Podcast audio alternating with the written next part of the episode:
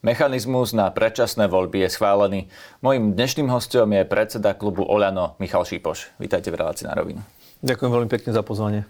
Tá zmena ústavy prešla 92 hlasmi, znamená to, že máte hlasy už aj na ten termín predčasných volieb a na ich vypísanie, alebo tento počet hlasov ste mali len na hlasovanie o zmene ústavy? Takto my sme tie rokovania s našimi bývalými koaličnými partnermi absolvovali minulý týždeň aj týždeň predtým, kde sme vlastne si povedali, že pôjdeme podľa tohto plánu. Najprv zmeniť tú ústavu a potom schváliť termín volieb. Ten prienik je na 30. septembra. Predpokladám, že tak ako sme teraz schválili e, tú zmenu ústavy, tak takisto bude schválený aj ten termín volieb. E, neočakávam, že by to malo byť nejako inak. Kedy sa hlasuje? Pravdepodobne to hlasovanie bude v útorok o 17. Ale... Že na poslednú možnú chvíľu, lebo prezidentka uh, dala ultimátum, že pokiaľ to nebude schválené do konca januára, tak uh, vlastne vymenuje 1. februára úradnícku vládu a my, vy mi teraz hovoríte, že 30. či 31. januára večer to budete schváľovať? No takto, ja osobne a náš poslanecký klub nemá problém, keby sa o tom hlasovalo aj zajtra alebo najskorší možný termín, ale viete dobre, že jedná sa ústavný zákon a potrebujeme mať istotu, aby sme tam mali 90 poslancov. Niektorí poslanci majú nejaké dlhodobo naplánované, teraz už neviem, či e, prehliadky zdravotné, alebo proste nemôžu byť v daný deň, v daný moment e, v parlamente takže sa to bude pravdepodobne prispôsobovať poslancov, aby ich bolo dostatok, čiže 90 plus. Zatiaľ, ktoré ja mám informácie od predsedu Národnej rady, že to chce dať na útorok na 17. Ale je možné, že ak tých poslancov bude dosť, že to bude ešte skôr. Majú niektorí poslanci aj nejaké podmienky? Lebo videli sme už včera v televízii, že sa vyjadrovali jednotliví poslanci, že ja chcem ešte toto a ja chcem ešte toto. No, tak e, nestane sa, že niekto si zase postaví hlavu a povie, že ak e, mi nesplníte nejakú podmienku, tak nezahlasujem, vy tie hlasy budete potrebovať. A potom sa to bude odkladať a odkladať a vznikne nám tu situácia, že vlastne nestihne sa to do toho termínu. Ja by som nechcel, aby sme to posúvali alebo aby sme to nejakými vecami podmienovali. My sme mali jednu základnú podmienku a to bolo ochránenie volebného systému ústavnou väčšinou za Oľano táto podmienka bola splnená dnes, bola schválená, čiže môžem povedať, že za náš poslanecký klub máme e, to, čo sme chceli v ústave.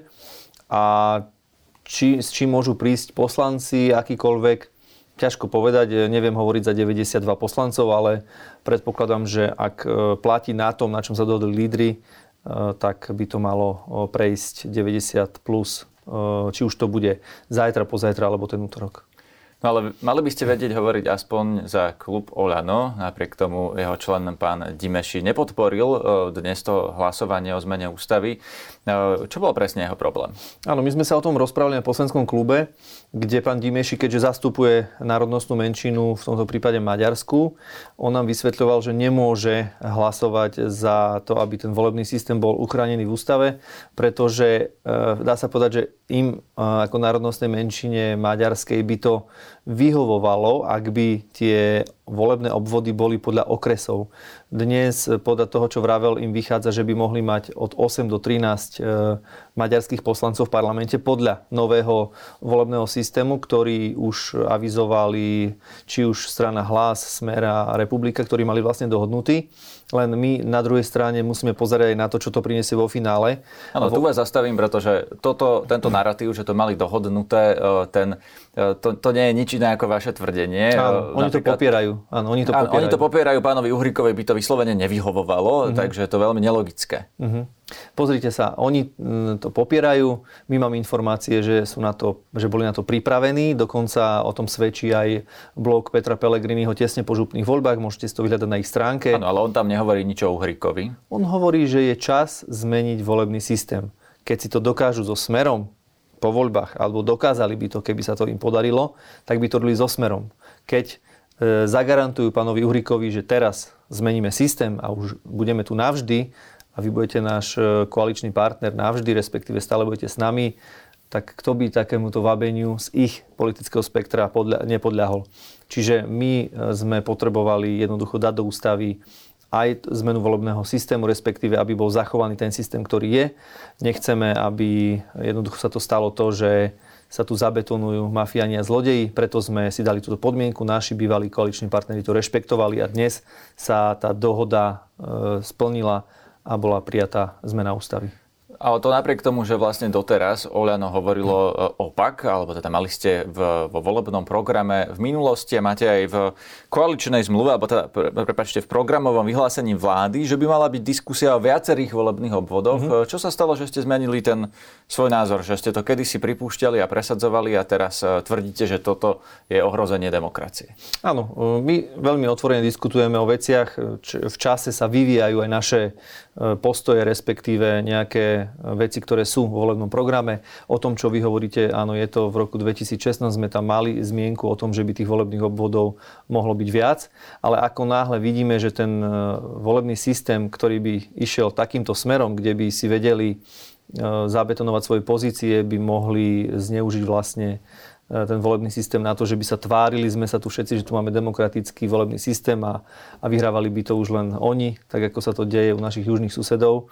E, a keď sme dostali ten signál, že na, to, na toto sa chystajú, verejne to aj popísal Peter Pellegrini vo svojom blogu na vlastnej stránke, tak vtedy sme si povedali, že je čas e, nepomáhať tým zlodejom a tej mafii, ktorá tu vládla 12 rokov, ale trošku im to stiažiť, dať to do tej ústavnej normy, Myslím si, že nie, na tom nie je nič zlé. Ak e, ktokoľvek bude chcieť meniť volebný systém, bude musieť mať v parlamente 90 hlasov a vtedy to môže spraviť.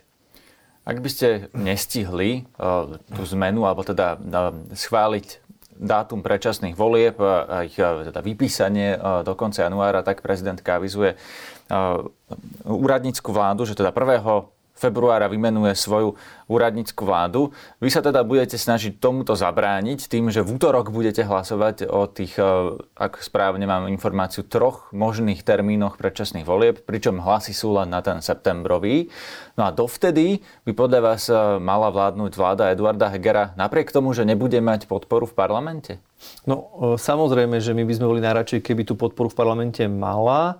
Eduard Heger dostal aj interne, ale až aj verejne Richard Sulik pripúšťal a hovoril o tom, že tu 76 sú ochotní po tom hlasovaní a po povolení vlády so smerom s hlasom no, ale to sa nestalo, to už vieme. To sa nestalo. Čiže teraz sa môžeme baviť o tom, že e, aká najlepšia a najviac legitímna vláda by bola do predčasných volieb. No, a ja to legitimná si... nie je, pretože e, no. legitimita vlády sa odvodzuje od parlamentu a ten parlament jej už vyslovil nedôveru. Áno.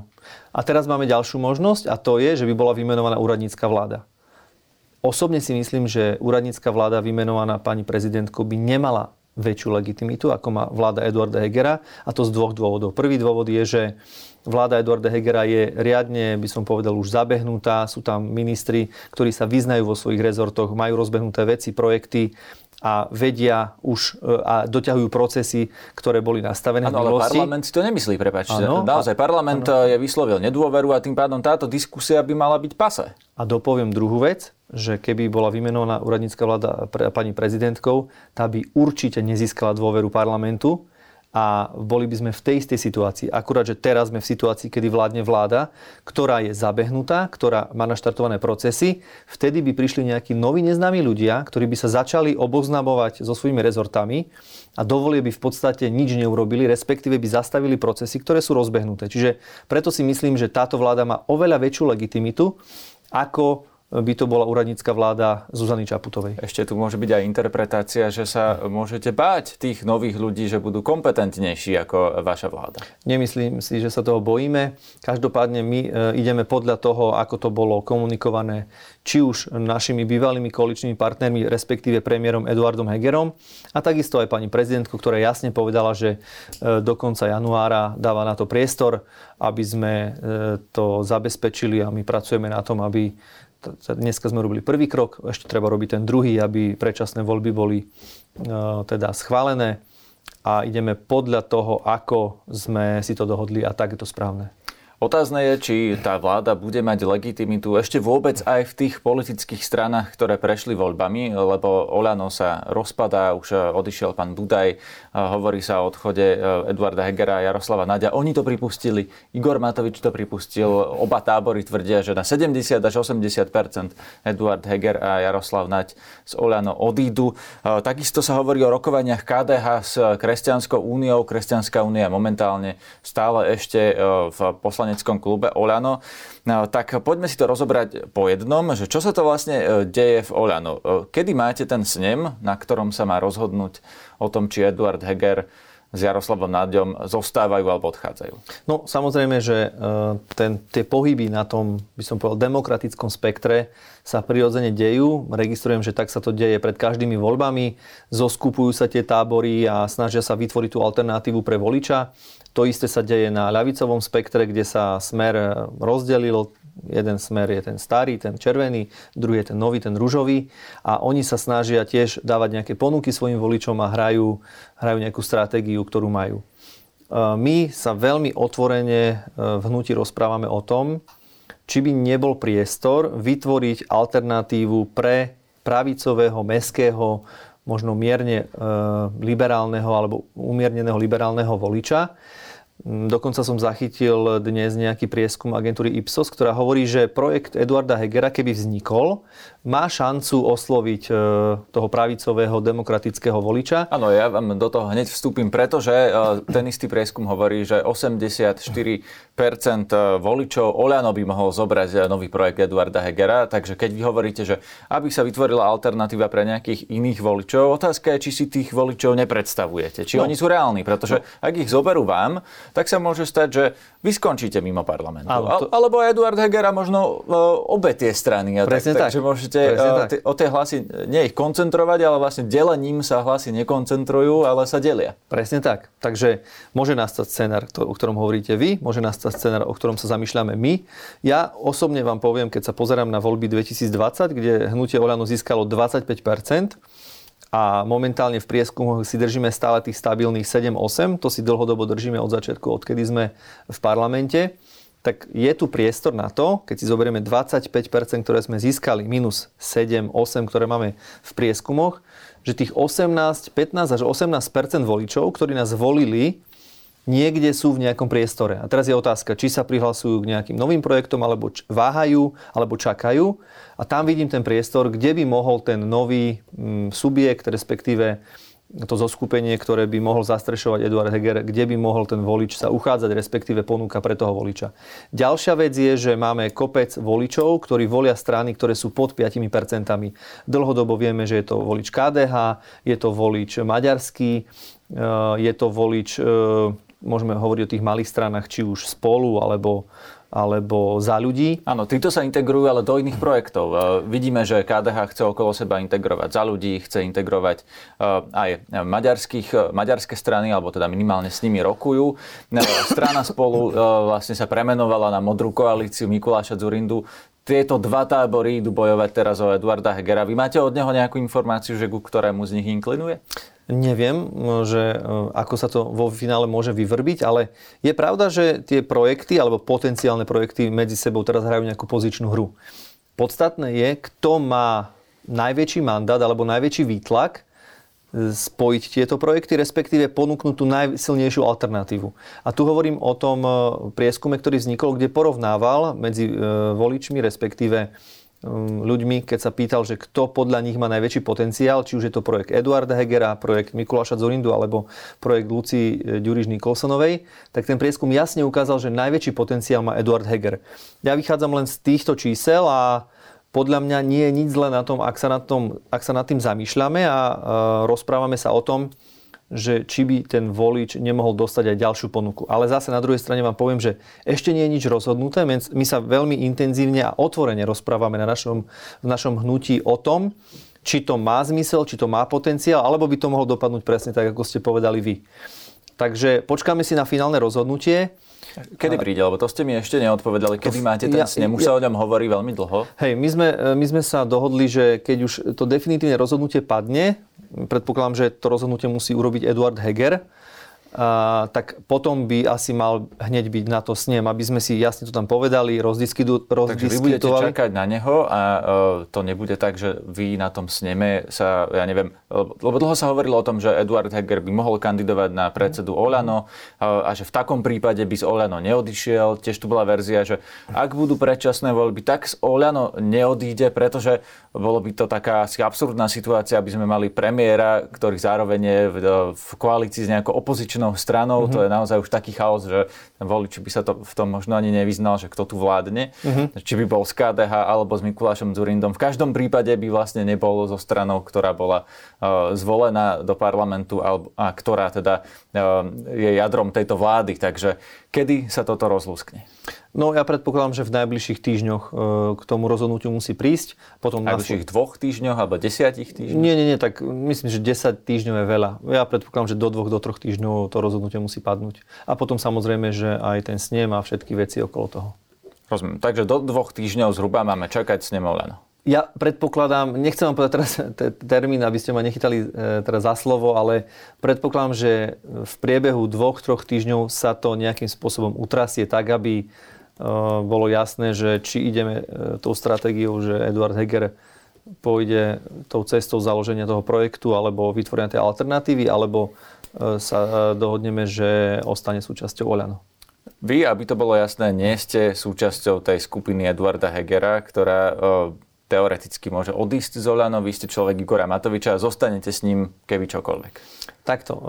My nie sme rozdelené na žiadne skupiny momentálne, my o tom len diskutujeme. Čiže tak ďaleko ešte nie sme, že by sme sa tu rozdeľovali teraz, kto je s kým a kto je na akej strane. No vieme, že Viete, Jaroslav dobre... Naď je s Eduardom áno, Hegerom. Áno, Jaroslav Naď, áno, tento verejne povedal, ale zatiaľ o ostatných neviem. E, Nikto že... iný z Olano ešte nie je taký jednoznačne vyhranený. Nemám že informáciu, že by boli sme teraz rozdelení na nejaké dva tábory, dve skupiny a ty sú s tým a ty sú s tým. Zatiaľ je to veľmi otvorená diskusia, taká úprimná a Ehm, ja vám poviem úprimne, že ja mám veľmi dobrý vzťah aj s Eduardom Hegerom, aj s Igorom Matovičom. Viem, aké životy žijú, viem, aké majú rodiny, viem, e, čo si ctia a za čím idú. Čiže e, ja by som povedal, že je pravda, že jeden má možno iný spôsob komunikácie ako ten druhý, ale vo svojej podstate e, mám s obidvoma veľmi dobrý vzťah. Takže si budete medzi nimi vyberať, alebo v tom máte jasno? Keď, bude, keď tá e, diskusia, respektíve dospie do, e, tá diskusia dospie nejakému záveru a príde k tomu rozdeleniu, potom e, to oznámim. Lebo ja som vás doteraz vnímal ako človeka, ktorý je blízko Igorovi Matovičovi, ktorý zostane z Oľano a verný Matovičovi mm-hmm. vlastne navždy. Takže toto neplatí? No ja som takto, ja som vernou slúbil svojej manželke navždy. Takže manžel, o manželke to môžem povedať, ale že by som teraz sľuboval nejakú vernosť navždy komukolvek, tak o tom sa nedá hovoriť. Že teraz ja budem sľubovať nejakú vernosť navždy. Takže keď hovoríte o tom ako o otvorenej diskusii, tak v hre sú vlastne e, viacerí ľudia, ktorí by sa mohli pridať k Eduardovi Hegerovi a k jeho nejakému novému myslím projektu? Si, že, myslím si, že naše hnutie e, má dosť veľa členov, aj dosť veľa sympatizantov, ktorí sa môžu rozhodnúť a slobodne e, si povedať, že idú pomôcť Edovi alebo ostanú bojovať s Igorom. Myslím si, že tam je veľké spektrum tých či už členov, sympatizantov, ktorí môžu úplne slobodne sa rozhodnúť, nebudeme to určite nejakým spôsobom niekoho znasilňovať alebo niekomu prikazovať.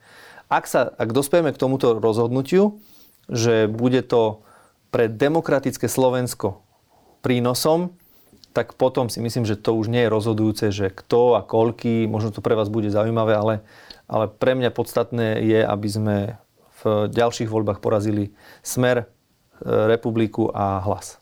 Pre mňa je dôležité, kto vlastne zostane s Igorom Matovičom. Lebo hovorí to sa, to sa dozviete, o, keď to rozhodnutie padne. Áno, hovorí sa aj o Kresťanskej únii už eh, vlastne niekoľko týždňov. To aj KDH opakuje aj v našich podcastoch, aj v tejto relácii tento týždeň to povedala pani Miriam Lexman z KDH, že rokujú s Kresťanskou úniou a teda s pánom Vašečkom a s pani e, Záborskou, ktorí sú vlastne u vás. Uh-huh. No ja sa priznám, že mne by dávalo logiku, aby oni u vás zostali, pretože keď Igor Matovič teraz začal kampaňovať vlastne z tej takej tej ultrakonzervatívnej e, pozície, tak uh, oni sú práve tí, ktorí to zastupujú. Ale mhm. KDH o nich má záujem ako o autentických kresťanov a autentických konzervatívcov, tak kto potom zostane s tým Igorom Matovičom, keď ešte aj oni rokujú o nejakom prestupe? No ja osobne si myslím, že rokuje kde kto s kým.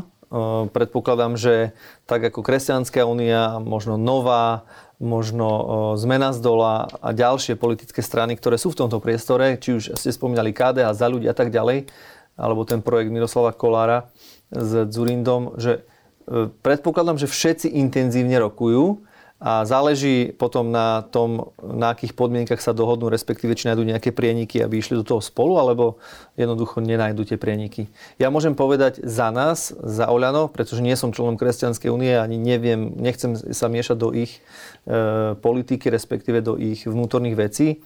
Ja môžem povedať za Oľano, že máme veľmi dobré vzťahy, korektné, či s Richardom Vašečkom, alebo s Anou Záborskou, alebo s ďalšími z Kresťanskej únie. Ale to finálne rozhodnutie musíme nechať na nich, ako sa oni rozhodnú, je to ich slobodné rozhodnutie. Ja budem len rád, keď e, posilnia, či už to bude Oľano, alebo nejaký ďalší iný subjekt, keď sa rozhodnú. E, ja budem len rád, aby pomohli dobrej veci, to znamená, aby posilnili tých e, demokratických voličov, a aby neprepadli hlasy. Toto je podľa mňa veľmi kľúčové, pretože mobilizáciu Fica sme videli v tomto referende, ktoré sme tu mali. Uh, a my teraz musíme zapracovať na to, aby sme zmobilizovali toho demokratického voliča, ktorý už nechce Fica, nechce Bodora, nechce Kočnera, nechce Žigu a nechce, nechce tú skorumpovanú bandu. Na nás je, na demokratoch, aby sme dali ponuku tomu demokratickému voličovi, aby sme vo finále mafiu a zlodejov porazili. Ale keď Anna Záborská a Richard Vašečka odídu z Oľano do nejakého iného subjektu, napríklad do KDH, tak či sa Eduard Heger pridá k UKDH alebo k Zurindovi, tak nebude vlastne pre vás, pre Oľanu alebo pre Igora Matoviča jednoduché útočiť na nich s tým, že to sú tí liberáli alebo tí liberálnejší ako Igor Matovič, pretože to ani asi neexistuje taký vesmír, v ktorom by sa Anna Záborská dala označiť za liberálku. Hm, hovorím, je to interné rozhodnutie Kresťanskej únie. Ja, pokiaľ mám dobrú pamäť, Igor Matovič vždy vo finále v kampani e, išiel a hm, keď mal ten najvzácnejší čas, posledných 30 sekúnd, tak vždy hovoril, že keď nemôžete voliť Oľano, tak voľte Sasko alebo voľte KDH. Proste my určite nebudeme sa snažiť robiť zle e, tým subjektom, ktorí budú v tom pravicovom demokratickom spektre. Náš super je Fico, náš super je Pellegrini, a táto celá banda. My sa budeme na nich sústreďovať a budeme robiť všetko preto, aby sme e, povzbudili tých voličov, aby išli voliť a aby sme ich porazili opäť, aby sa už nikdy nedostali oni k moci keď hovoríte, že nebudete robiť zle, to mi veľmi nesedí s tým, ako sa správa Igor Matovič. On vlastne útočí na Facebooku, na kdekoho, na, vlastne na spojencov eh, Eduarda Hegera, eh, často pomerne, však videli sme to na pána Hirmana, na pána Lengvarského. Eh, on si vždy nájde nejakú, mm. nejaký terč. A nedávno sa týmto terčom stali LGBT plus ľudia, najmä transrodoví ľudia. Eh, ja sa vás chcem opýtať, že do akej miery vy um, ste s tým ľudsky vyrovnaní, mm-hmm. keď sa pozeráte uh, na niečo takéto, že on vlastne útočí na menšiny, často na ľudí, ktorí celý život trpia tým, že sú nejakým spôsobom uh, napríklad diskriminovaní, E, vás to nemrzí, keď niečo takéto napíše Igor Matovič na svoj Facebook? No takto, každý si musí zodpovedať za svoj Facebook, každý e, musí vedieť zodpovedať tie otázky za seba. Ja som tu za seba, môžete sa pýtať na môj Facebook, na moje posty, ktoré tam mám. Ak chcete vedieť názor na posty Igora Matoviča, najlepšie je zavolať si ho a opýtať sa jeho. Je to váš stranický šéf? Samozrejme. Ja vám poviem, ja som sa ho otvorene pýtal, že ako to myslí, respektíve čo, čo je jeho snahou, alebo mm, čo je cieľom, on mi jednoznačne povedal, že on nemá nič proti homosexuálom alebo proti ľuďom, ktorí sú nejak inak orientovaní. Jeho, čo trápi, je tá propaganda, ktorá okolo toho ide, ktorá sa šíri, ktorá sa pretláča a mm, on by veľmi nerad bol, aby sa to dostalo aj na Slovensko, alebo aby sme legitimizovali tú propagandu, ktorá veľakrát ide nad rámec toho, čo, čo je normálne. Pán Šipoš, ale to, čo normálne, to sa predsa určuje v diskusii spoločenskej a vy môžete tú diskusiu onálepkovať ako propagandu, ale to je e, niečo, čo robia autoritárske režimy. E, v Rusku sa zakázala propaganda LGBT. Áno, Orbán e, robí niečo takéto. Čiže to nie je normálne v normálnej Európe označovať takúto diskusiu za propagandu. A máte pocit, že my sme počas našej vlády zakázali niečo také? Igor Matovič o tom teraz Ale hovorí, že pocit, chce že máte... chrániť školy pred LGBTI propagandou. No, a čo je na tom zle? Čo je na tom zle, no, že... teraz som vám že, to povedal. No ale pozrite sa ešte raz. Nic sme nezakázali. E, nemyslím si, že prirovnať Igora Matoviča k Putinovi alebo k Orbánovi je správne. Z, z môjho pohľadu to nie je správne. E, ale to, že slobodne sa môže vyjadriť akýkoľvek politik na svojom osobnom profile, si myslím, že je v pohode. Samozrejme, a nemusí sa ten názor áno. vám páčiť, vy si ho možno e, vykladáte inak, ja ho vnímam možno trošku inak, vy ste možno viacej liberálni, ja som viacej konzervatívny. O to vôbec nejde. Teraz keď ale sa pozrieme ja na to analyticky, ja len hovorím, že, že ja to jazyk, tak... budem robiť všetko preto a budem sa byť za to, aby každý mohol mať svoj názor. Nech sa mi akokoľvek nepáči, budem bojovať za to, aby ste ho mohli mať.